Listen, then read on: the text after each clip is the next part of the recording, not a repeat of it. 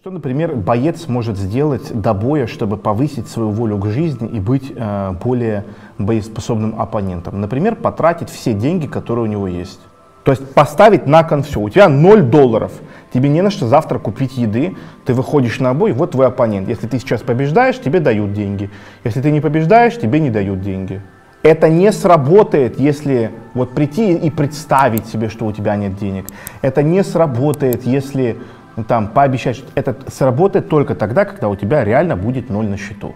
Это вот как один из примеров. Вот я как себя учил бегать, например, зимой э, с голым торсом. Да? Я брал такси, заказывал, да, телефон оставлял дома, в 3 часа ночи, когда людей нету, ничего нету, отъезжал километров на 10-15 от своего дома, брал какую-то старую ненужную футболку, выходил, такси меня довозил, выкидывал ее и стоял. Я бегать ненавижу. Зимой бегать еще больше ненавижу.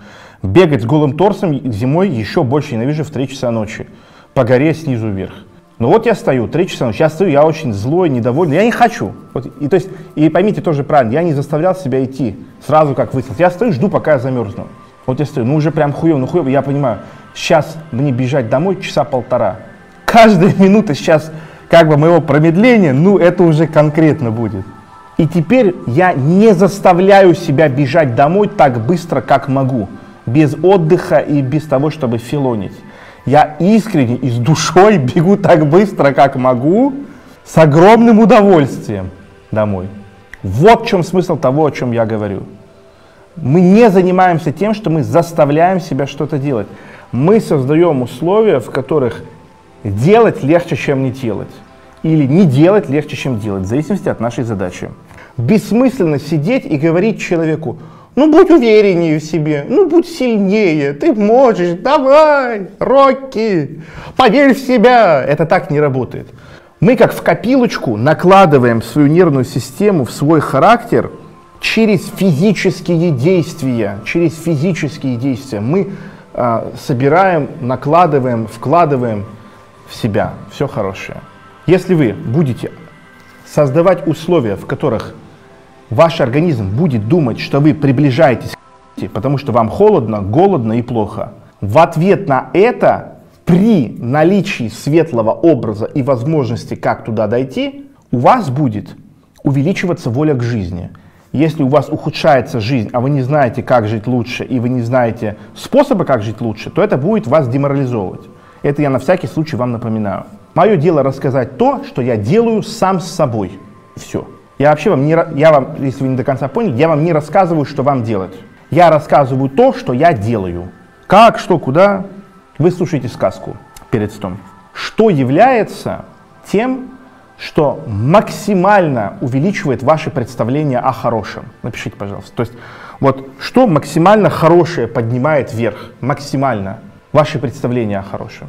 Нужно очень тонко чувствовать все эти вещи, понимаете? То есть без воздуха очень плохо, страшно, это самое худшее, что может быть. Потерять воздух. Но когда воздух есть, хорошо не становится. Становится нормально. Это то, что мы и говорим. Он не нужен как воздух, или он был как воздух. Пока он был, мы его не замечали, а когда он ушел, мы да? Воздух не делает нашу жизнь хорошей. Да? Он ее делает нормальной, это база. Друзья, конечно, конечно, это сексуальная доминантность, конечно. Сексуальная доминантность – это выигрыш в лотерею, это бессмертие, это бесконечность. С точки зрения нашего организма и живой эволюции, сексуальная доминантность – это антисмерть. Что самое худшее в жизни? Смерть. Что самое лучшее в жизни? Бессмертие – Какое есть бессмертие? Единственное. Бессмертие в своих потомках, в своих детях, внуках, правнуках и прапрапрапраправнуках. Соответственно, сексуальная доминантность с доминантным сексуальным партнером не имеет аналогов по задиранию планки хорошего в жизнь.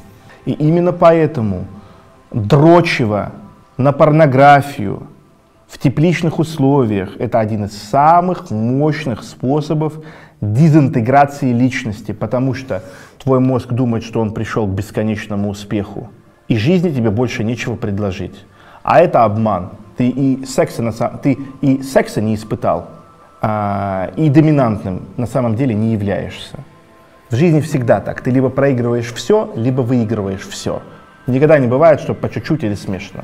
Никогда не бывает. Ты либо все проиграл, либо все выиграл. Соответственно, только на работе с ограничением себя по дыханию и по задиранию планки сексуальной энергии мы можем становиться сверхчеловеком на, с точки зрения энерговыдачи и всего, что с этим связано. Да? Но у нас есть очень широкий ареал того, над чем мы можем работать. То есть мы можем работать и с сахарной системой, мы можем работать со сном, мы можем а, работать с теплом, со всеми базовыми нужными вещами, и мы будем это делать. А, отдельно здесь остановлюсь немножко на сексуальной энергии. А, я хочу саму технологию вам обозначить. Что нужно делать для того, чтобы максимально использовать сексуальную энергию для открытия сундучка в своей башке, который выдает энергию? С одной стороны, нужно очень сильно хотеть. Чтобы очень сильно хотеть, нужно иметь очень сильный дефицит. То есть э, не дрочить, не смотреть порнуху, а в башке никаких мультиков не гонять. Но если у вас низкий ранг, мы сейчас коснемся понятия ранга, а, то это будет приводить к тому, что вы будете становиться евнухом. Сейчас я расскажу, вы все поймете. Я договорю? Это первое. А второе, когда, вам нужно, первое, вам нужно хотеть, то есть создать дефицит.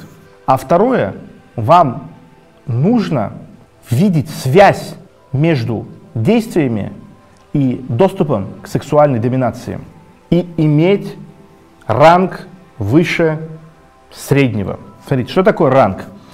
Рангом очень условно мы называем биологическое самоощущение себя в иерархии. Вот я вам такую дам картинку, а вы поймите ее.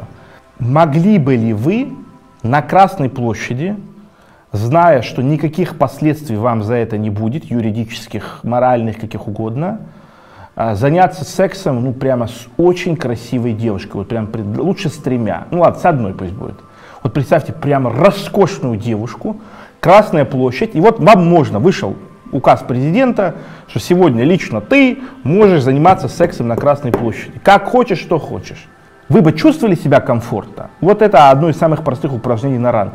Если у вас ранг низкий, вам страшно, вам такой типа, блин, я с голой задницей, кто-то на камеру будет снимать, кому-то покажут, ну как-то вот и не расслабиться, еще что-то. Если ранг средний, вы будете такие, блин, я, конечно, за, но надо, чтобы никто там надо мной не смеялся, не угорал, они же могут что-то там такое сказать.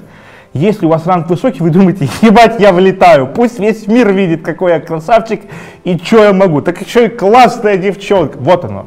Да? То есть ранг определяет вашу разрешаемость брать хорошее от жизни, когда можно. Опять же, если мы возьмем да, популяцию в среднем, и вы посмотрите на всех людей на вершине любой индустрии, киноиндустрии, науки, искусства, спорта, политики, бизнеса, в первую очередь отбор идет по животной наглости. Кто готов брать? Это абсолютно природный параметр. Вот вспомните себя в детстве, когда какой-то стол, а, какая-то раздача плюшек, а, да, а, медленный танец на дискотеке. И вы стоите, как долбоеб, рот разинули, все бегают, прыгают, что-то забирают, а вы... Вы ждете, пока вам придут и скажут «можно». Вот это и есть низкоранговость. Что вы ждете, пока придут и скажут «можно». Высокоранговость – это «я хочу, и поэтому мне можно». Это, понимаете, основа права другая. То есть у низкоранговых основа права – это разрешение того, кто имеет право. А у тех, кто по-настоящему имеет право, это только одна основа – «я хочу». Я хочу, и поэтому я это делаю. Я хочу, и поэтому мне будет можно.